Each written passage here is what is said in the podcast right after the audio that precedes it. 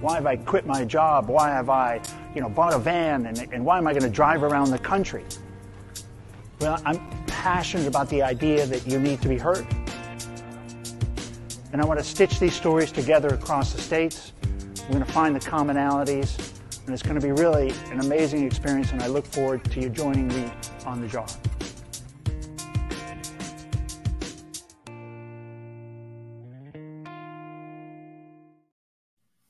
Hey, everybody, welcome back to Mental Health Today. I am your host, Ken Stearns, and uh, this is this is a great little uh, show that we've put together where we really do talk about you know all things mental health and really from the what are we doing to kind of help fix the crisis uh, kind of approach. Saw my little commercial there. That was me with the Jar uh, podcast where I started out. I've been traveling around the country. I'm in Moab, Moab uh, right now. Just finished a face to face show really great stuff, uh, talking just about you know life stuff. And in those conversations, I heard so many mental health stories, uh, the challenges people have had that it got me inspired to start this dialogue and really to meet people, you know, the wonderful people around the country and around the world. We've had uh, quite a few people from different countries, what they're doing in the space, what are they doing to kind of help the crisis, and and quite often too, it includes a personal story. Um, and Jessica's our, our guest today. And, uh, you know, Jessica, thanks for being super flexible on the time.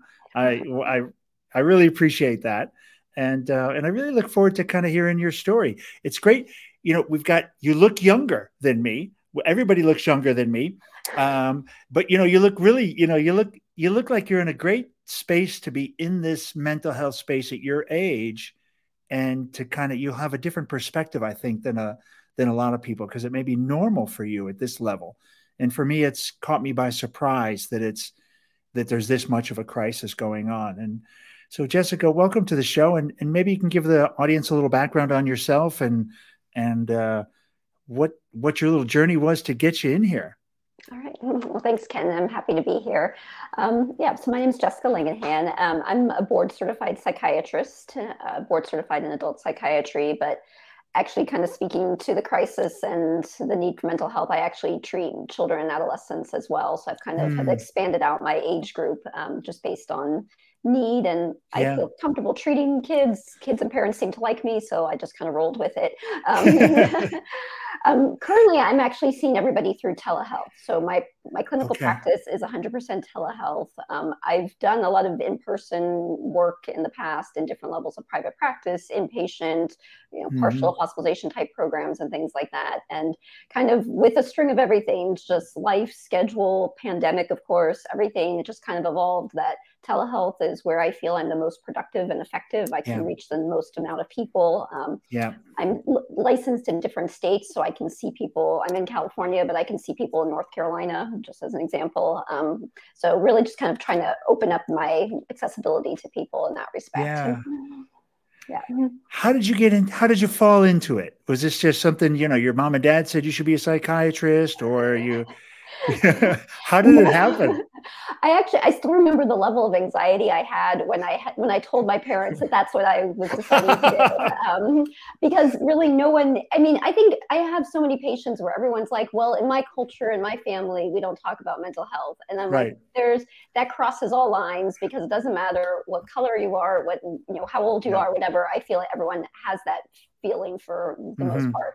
Um, so I actually went to medical school thinking I was going to be a pediatrician of some sort, and okay. then.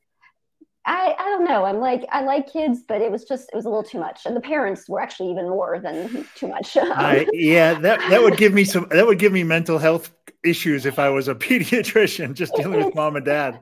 Yeah, and you know, I think I feel like when you go through a lot of the other medical specialties, you catch up. You know, people are dealing with their mental health issues, so I'm like, I might as well just like be in the field where I can actually do something about it, rather than note it in the chart and pass it on to somebody else. Um, yeah, Yes. So, mm-hmm. and then just doing my psychiatry rotations because you know they have you do kind of like the main okay. core uh, clerkships and things. I just really liked it. I did. It just seemed to kind of fit. Um, and I actually did my pediatric rotation after that. And then I'm like, no, let's go back to psychiatry. um, but yeah, it oh. wasn't anything. My parents definitely did not pushed me in the direction of, of psychiatry. Yeah. It was Yeah, kind of a yeah. new, it was a new one for them.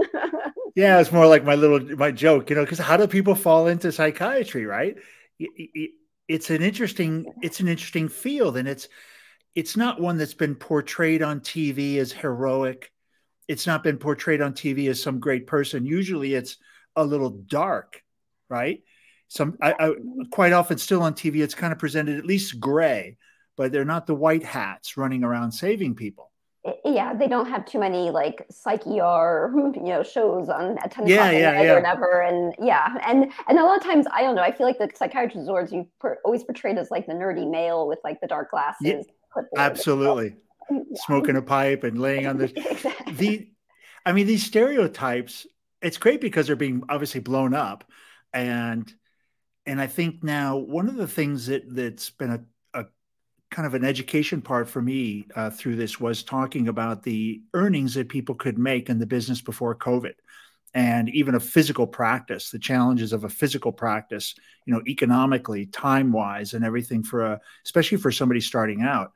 And then having a chance to visit with some younger younger therapists who are who are just you know not not young because you're not young when you get out really but you know starting out. And they're starting out almost immediately straight into telehealth they're never they're all virtual not all but they're vir- they have some of these are virtual practices and they're just kind of growing and and once you get the administrative side down uh, it seems like you can you can you can start to grow a little bit if you if that's what you want to do.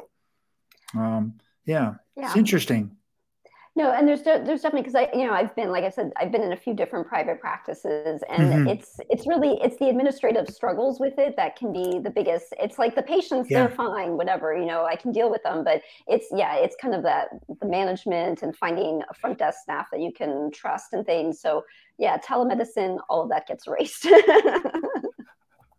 yeah and it's and it's interesting that that now you know you can earn you can earn a living doing this. And it you know just talking to people before it seemed like man if you were a therapist and you were a young therapist starting out not easy to to make ends meet to you know to pay all your bills and to run a and to run a practice.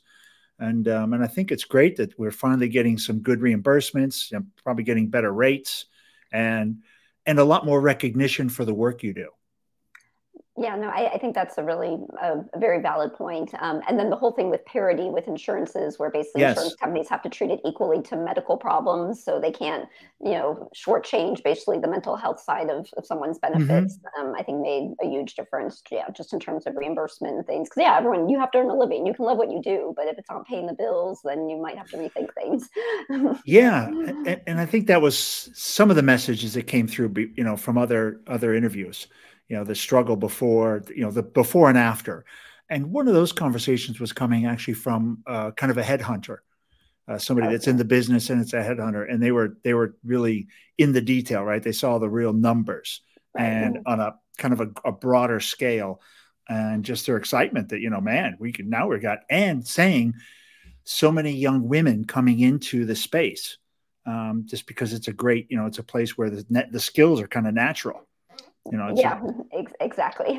yeah, it's just kind of and and now that you can make money and you can do it remotely, so it's flexible. It can fit inside people's schedules. Um, it's great stuff right now. We're in a. I feel like we're in a good spot, uh, it, at least from the maturity of of delivering better options for for clients. Yeah. And I mean, from my perspective, I think that's one thing good that came out of the pandemic was Yeah. people's ability because even just comparing, so I've been in tele, I've been doing some form of telemedicine since like 20, mid 2018 is what Okay. I kind of opened up that part of my practice. Um, and I've been with the same telehealth company since, but um, comparing like my earning potentials before the pandemic versus Yes. like it, I think I almost like tripled my earnings in one month, like that March after the pandemic, Yeah, yeah. everything shut down, just like looking, cause I kind of track all my, my things. And then just like I could, cause I could have hours on my schedule and they wouldn't necessarily all get filled. Then once the pandemic came, every hour, every minute I offered got filled.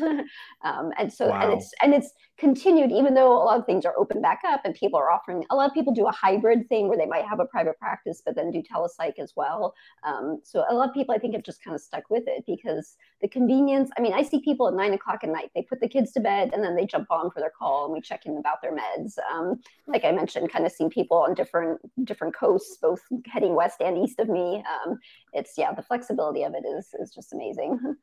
Oh, and that's clever. You've got clients on the East Coast as well. Right, so that yeah. that really helps your time as well, right? Exactly, exactly. I mean, there are some people who are like the early birds, and so they're in yeah. California and take my 7 a.m. appointments, and then some yeah. of them are in North Carolina, and they're like, "Oh, it's 10 for me. This is perfect." So, yeah, that's really good. Have you, or what is, or have you seen a shift in what people are talking about the kind of the the top of mind struggles?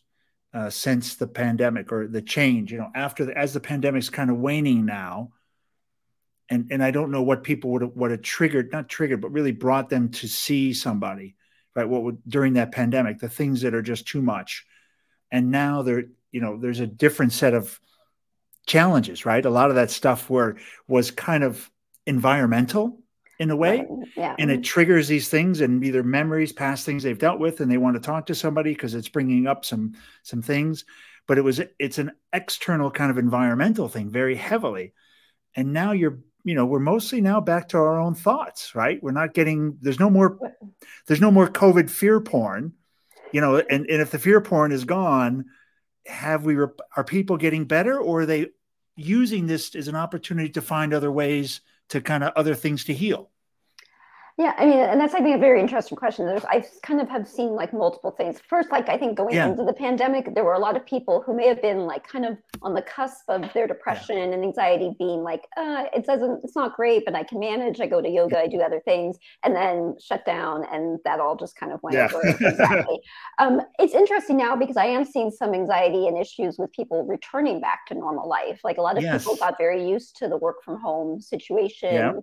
Um, they don't want to deal with the office politics politics, the boss breathing down their neck, whatever it is, and just kind of that going back and feeling like they're forced to go back because some offices are saying you have to do yeah, it three, three days a week or whatever the deal is. So um, I think, and also just maybe like higher pressures to perform. Like there's no more of this excuse, you know, that, oh, things are going to take six months because of COVID. Like get, we need to get back on the ball. So I, I kind of am seeing almost anxiety because of those, those types of issues.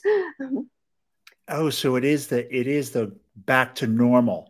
It, yes, because I think a lot of people, and you know, and again, even like for kids, the kids who hated school or you know worked on the shy kid, for them, school from home, that's great. You know, again, I don't have to deal with like the peer pressure, the bullying, whatever yeah. else. I'm just going to sit here and be on my laptop and switch between playing games and doing my English homework or whatever, you know. Great. Um, I think the other thing I've seen a lot of is adult ADHD. Um, and again, whether that's something that people just notice because it was so hard concentrating just for everyone, I think, at hmm. home, mm. you know, during the pandemic, um, and then it maybe not necessarily improving or them just being more aware of those types of symptoms mm. with hmm. returning to work or having to juggle multiple things again. Um, but that's again, I I do I'm very comfortable treating ADHD, so I don't know if they're kind of drawn to me because that's part of my profile and you know referred by therapists and things like that. But um, definitely the ADHD has been another kind of like big big theme in a lot of my patients. Interesting. What are the? I mean, if before, you know, as you talk to people, uh, and and that's kind of coming across as maybe a diagnosis, and you're kind of playing with that what um because this is so prevalent i mean even myself like I, there's no i don't know what kind of test there is or every, anything else i'm sure i'm a lifelong you know some iteration of adhd uh, what what techniques are you and how do you do that? When you do find somebody are you giving some techniques for them to play with or you know to kind of manage it? Because you don't want to get them on i'm guessing ritalin is not the you know that's the last answer. Um you know what what's before that? And and what's what's your which is kind of what you're feeling on the on this? Because it's so it's a popular right and that, and that's the other thing like i'm not sure also how much like tiktok and whatever else you know all the adhd experts on there how much that's yes. contributing to this and again more people are just talking about it um, right and, and it's, it's interesting because there are some i mean it's definitely a spectrum like with anything in, Yeah. in mental health you know in terms of the severity and things and i have some patients who come to me who really feel that it's affecting their function like they just can't they, they need medications they want Mm-hmm. medications and we do still use ritalin it's one of the stimulants um, the stimulants Works. are kind of like it, yeah it's that adderall vyvanse you know they're all um, kind of all similar all stimulants in that respect Yeah, Adderall. Um, Adderall was the one I was maybe thinking about. that's yeah. That's um, it's interesting though because on telehealth, most telehealth practices don't allow us to do controlled prescriptions since the stimulants are Yeah, yeah. So I actually have to kind of work out a thing where I write like a consultation letter, and the patient then takes that to like their face to face, like a primary care doctor usually, and that Yeah. person's kind of like the scribe. And most of the times they're agreeable with it. They just want someone else to have kind of rubber stamped the the diagnosis and the recommendations. Um, but to kind of the answer on the other side, there are patients who don't want to be on medications. Yes. Been on in the past, or they some people just don't like medications. I totally get that. And so there are they're kind of like time management techniques. Just kind of, I think a lot of times it's being aware of what the issue is because sometimes like you know it'll be a, a spouse whose their wife told them that they need an ADHD evaluation, so they're not even like aware that these are the things that they're doing, right? So sometimes just having the diagnosis and saying this is what the diagnosis is, it isn't just the five year old who's bouncing off the walls Yeah. in the kindergarten class. Like there's many other components to ADHD, some that aren't even like delineated specifically in our diagnostic criteria, um, and just kind of being aware, like more self aware of those things and how it's affecting their life and the lives of others around them. I think that's a huge first step right there. Um, there are actually people who work as ADHD coaches. like I have resources I provide patients that they can look up and find like an ADHD. So almost like you go to like a trainer, you know, at the Yeah, gym yeah. or like a job coach if you're looking for to switch your career or something. This is an ADHD coach who kind of works through, you know, how do you frame your day and what are the little things Right. that you can do, kind of ticks, tricks and things that you can insert into your day to make the ADHD symptoms at least more within a man. And that that's really a good recommendation, even if you're taking the medication. You never want to like say the medication's doing 100% of the job because we don't are just our medications are not that good. You know, I mean, we have to be realistic. Yeah, and, and also just uh, I mean, it's if if sometimes it ends up being a thing you do for a long time because it just becomes a cru- uh, it becomes more than a crutch, right? right. Yeah, I, I mean, medicines are something I hope I don't have to take for a lifetime, um, but you know, the reality is sometimes you do. But It's, how, yeah.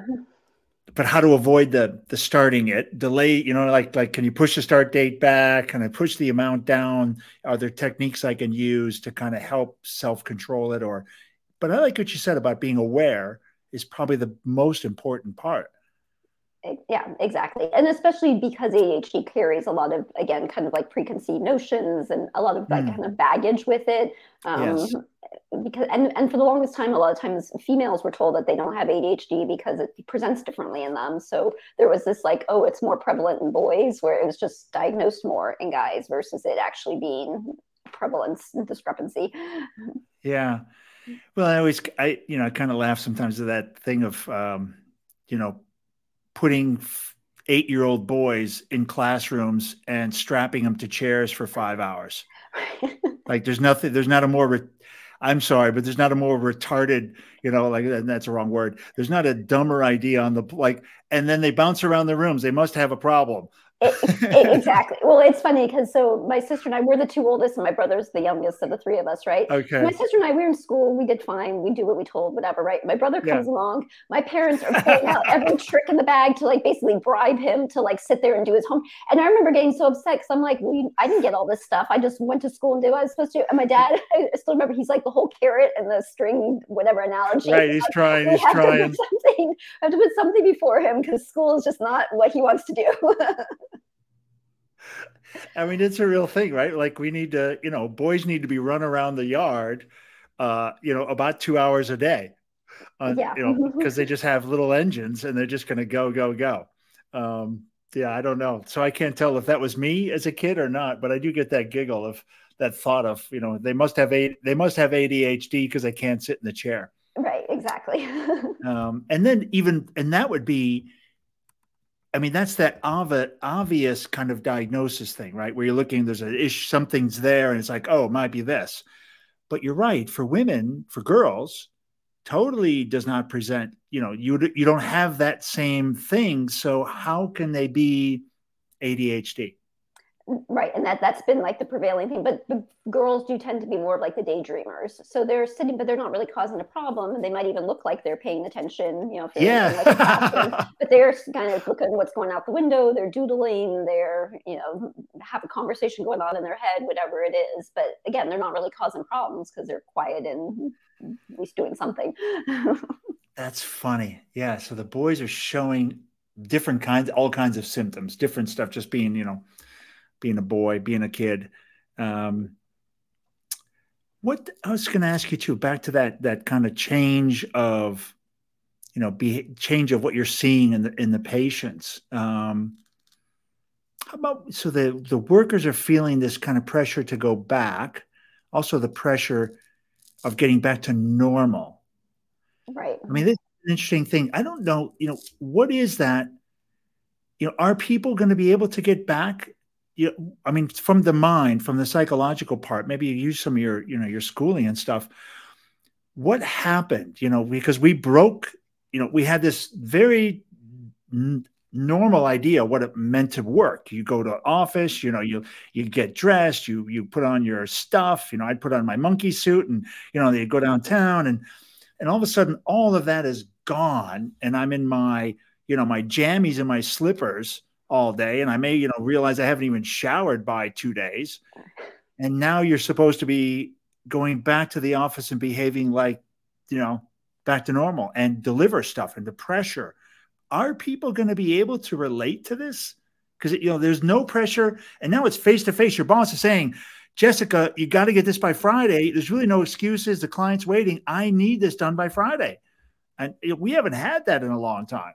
It, yeah, exactly. And again, part of it was like, well, things are going to take longer because of you know, yeah, yeah, yeah, and oh, whatever. Oh, next, and, yeah, next month is fine. The client will understand. No, yeah. nobody understands now. It's back. But you know, we got to go yeah and and i do i do feel that there's like a, it is it's almost maybe like an inertia almost of just like how like why I, like they, that they can't get back because again like even yes. and I'm, I'm talking to someone who's like he kind of has like people below him and they're like there's this big like complaint like people are complaining because they have to come back to the office x number of days again it's yes. like there's just this resistance to it um, and then part of it too is I think we we found out that there are some things that we, or a lot of things maybe that we can do remote, and so people yeah. then kind of use that as like even for instance they were talking. So my other job is actually in health insurance, so I kind of have split jobs. But okay. people were talking about, well, are you going to go back to the office? And everyone's like, well, we go back to the office, and everyone's on Zoom. Like our all our meetings are like on Microsoft Teams anyway. So because there are people from different parts of the country, we're like a right. national company, right?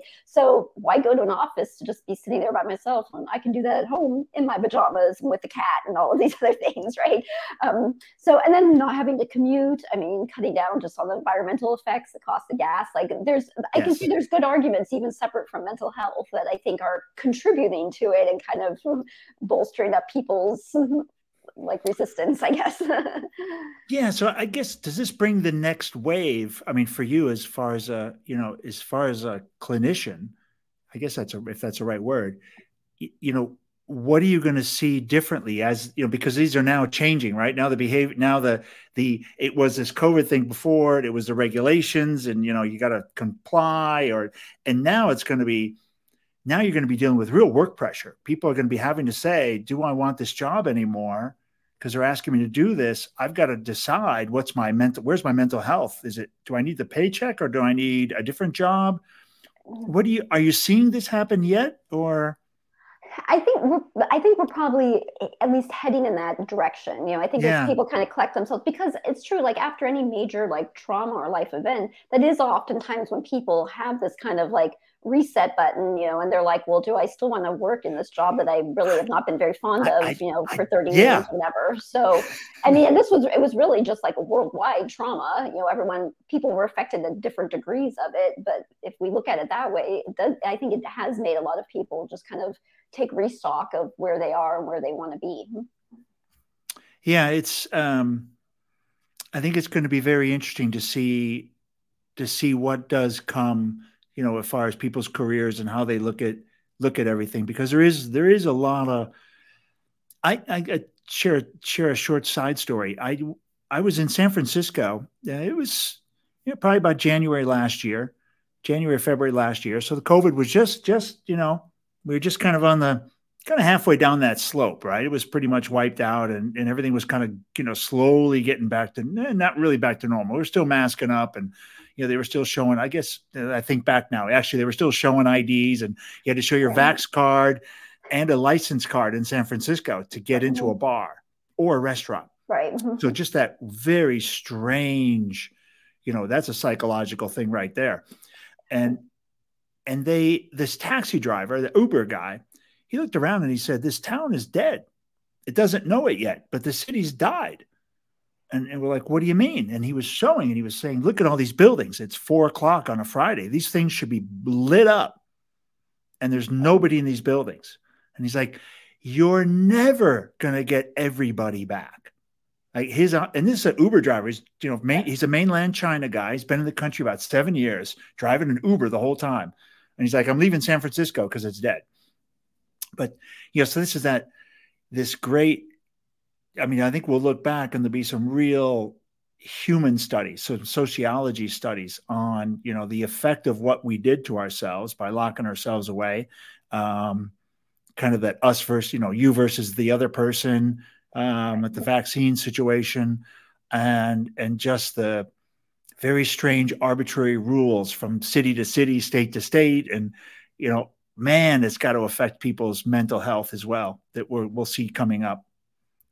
And what I thought was really interesting too, almost kind of getting back to like what you spoke about with like the cards, um, showing the cards, is that it did put certain people almost like in this weird like position of power, right? Oh like yeah. Even, yeah, I, I, remember my mom talking about like the lady at TJ Maxx, like the woman who worked there, who was like only five people could go in the store at the time, and she was like this like kind of guard at the store, and I'm like, you're a T. I mean, why, why are we having this conversation in front of the TJ Maxx, right?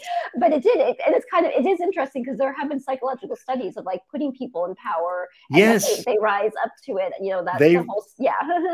um, they rise up. They rise up to it. exactly, whatever that means. So um, yes. so it was it, that was I think very interesting dichotomy as well of yeah kind of that that power struggle almost or that argument over whether you have the right card to show or whether you've been vaccinated the right number of times and all of that yeah yeah and it's uh you know in the the righteousness of it and and there's a lot of you know you can almost go back to kind of pure purian puranity purian pure you know christian pure you know being pure uh, christian christianity mm-hmm. back you know when you were a dirty person and you did something wrong. You know, it, it's a very interesting way that it's it wasn't religion, but it was a but it's still this societal kind of compliance thing that was applied. it's very, I mean, the the psychological impact impact on that's got to be something yeah no i like i, I think there's the, this the past few years are just going to have i think ripple effects.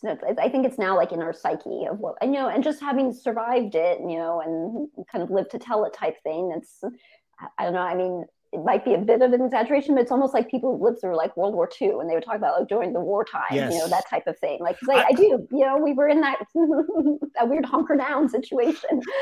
I, yeah, I do think, you know, well, hey, man, we were all scared. You didn't, I mean, the facts were not real clear. Right. You know, it was a scary, you know, super scary disease. And um, certainly, like I said, you know, the fear stuff was, was really amped up because that sells and you know the more it sells the more people get fearful that you just kind of jack it up a little bit more and it's just a it's a bad it's a bad cycle right? Of just um of really terror almost being i think really a bit of terrorizing right? I think we were terrorized in, a, in our own way. I mean we did it to ourselves and everything human, humans to humans. Um but yeah i think the ripple effect is going to be quite interesting over the next few years to see. Yeah no definitely What's the impact on kids? Are, are, they resilient in this scenario, or are they, or is it going to affect some versus others? How how do you think it plays out on kids? What we did? Yeah, you know, I, I think part of it has to do with how parents or the people around them handle the situation. Okay. So Good I, point. I do think Very good. I do think kind of what environment they were like. And some parents didn't have a choice. Like they had to to work. They kind of had to put the kid away, you know, watch them under the babysitter and just yeah. do your schoolwork and be done. Um, others made it more of like, let's be adventuresome and we're going to go out on hikes since we can't really do anything else. So. You know, hmm. people had kind of different choices. I think the age uh, means something means a lot as well. Like I really felt even like in the midst of the pandemic, the kids who were born during that time or who were kind of in that age, you know, the young one to two year olds who were developing like social skills. I mean, they didn't see yeah. people's mouths and smiles other than like the people in their house because everyone else was masked up. So just yeah. even being able to like that facial recognition and yes. kind of the social smiles and all of that, like I, I think they're, they're I think they are seeing delays or kind of stiltedness in that. Um, just because they didn't get that just natural social interaction. Usually a baby's born and the relatives descend on the house, you know, and everybody's there and helping yeah. everybody. And this, it's like, no, stay six feet away and all this stuff.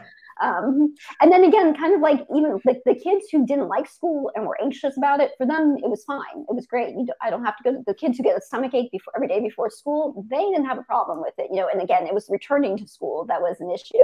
Um, whereas the much the some more social kids, a lot of them did. They got depressed. They got they didn't care about school. They're like, what's the point of this? So, mm. um, and I think it's then and it's also recovering from because I'm, I'm sorry, these at home kind of ad hoc schools that were created, they're not going to be as as good or as quality as what you're doing like face to face, right? So I think just like educational delays and having to catch up oh, and that, yeah. that pressure, especially for kids who are maybe on the cusp of going to college and all of that. So that'll be a real thing too. That'll be a real thing.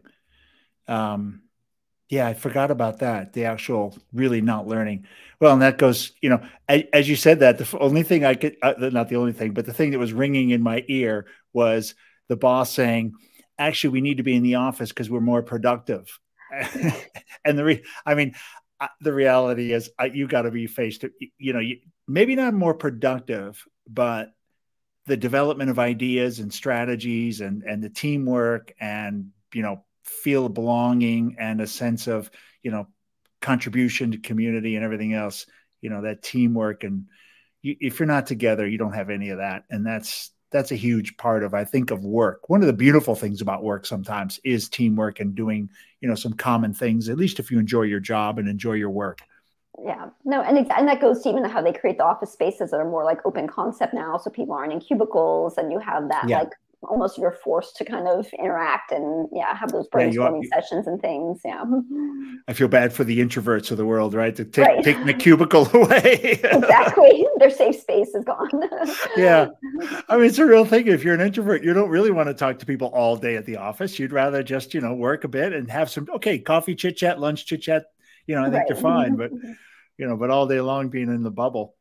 Um Jessica, it, it's already an hour. I mean, already half hour. We're already kind of we're kind of at the at the time. Um, a couple th- couple things. One is I, have got up how people can find you. Uh, so right. it's Jessica Langenham, right? Langenham, Langenham, right? Mm-hmm. Um, on LinkedIn, and that's up on the the thing. If you're listening, you can you can find her on LinkedIn. How about how about some um, how about some closing thoughts or a closing message uh, for people listening? Maybe especially parents, kids' parents, and stuff like that. Yeah, mm, I mean, I think the biggest thing, and kind of getting back to even you know the thought what we were saying before in terms of like the stigma of mental health treatment and things, I, mm. I hmm. really, and I think especially to, to kind of plug telehealth as well is I think if there's ever kind of a doubt or a question of whether you're suffering something that might be helped by a therapist or by some medication mm. or hmm. by a coach or something, right. it doesn't hurt to reach out and just have that initial consultation or that initial touch point and get a professional's kind of opinion of where you are and kind of assess that and then make the recommendations for you. I think it's it's better to do because I, I just have so many patients who've suffered for so many years before yes. finally kind of taking that plunge and and again, with telehealth, it's a lot more accessible. You don't have to go into an office. You don't have to drive somewhere. You don't have to necessarily take time off work. It, it can yeah. be a lot more kind of like private and not broadcast into the world that you're seeing a therapist or a psychiatrist or whatever.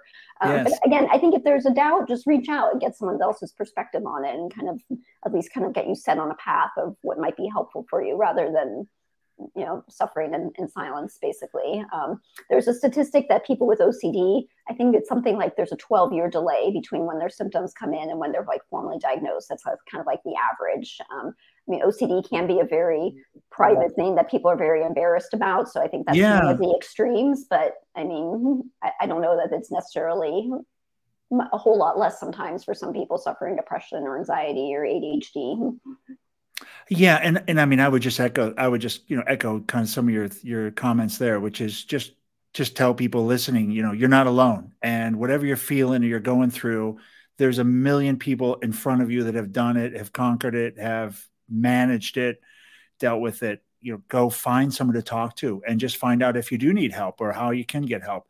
You know, there's nothing embarrassing. There's no shame.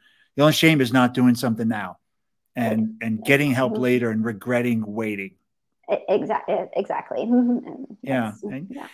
And I've known so many people who are talking to therapists and are so happy they did. I mean, it's really changed their life. It's powerful being having having a chance to talk to someone who's got the tools to kind of help you figure it out yourself.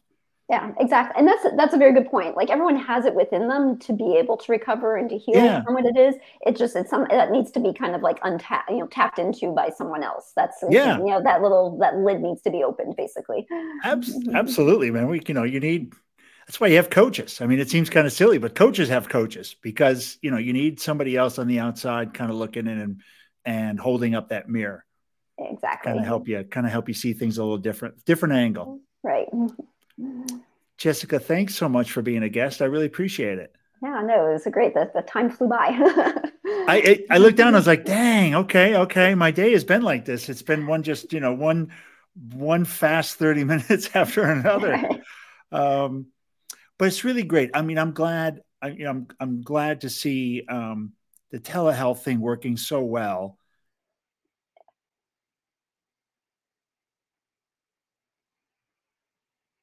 Oh, I think you're on mute.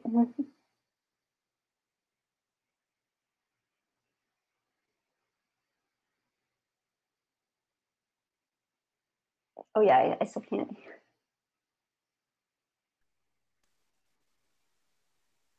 that unwinds everything. Okay, um, there we go. yeah, I was just saying, I'm just really, you know, I'm just pleased to see that telehealth has got such a powerful impact, and you know, what a great tool unfortunate that COVID was the one that launched it into real widespread use. But as you said, that's the kind of the silver lining. That yeah, I mean, we have, we have to take something good from those those years, right? good one. I'll take yeah. I'll take that. I'll take that. Again, Jessica, thanks so much for being a guest. Hang around for 30 seconds. i am gonna I'm gonna run a commercial, then I'll, I'll see you on the other side. Okay, sounds good. Thanks everybody for listening to Mental Health Today and supporting it. You can find us on all the normal, the regular platforms, uh, as well as YouTube, Facebook, uh, and here on LinkedIn, where we do where the show is also live. And then we'll have uh, Jessica. We'll have an audio version of this out in a couple of weeks on the regular platforms. Okay. See you in a minute, and thanks everybody.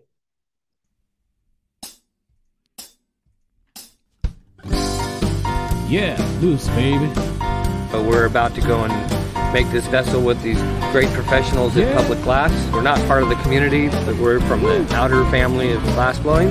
Yeah, we're gonna go make a magical giant jar with optic lenses so that if you turn it, it changes all the time. So if you change the way you look at things, the things you look at change.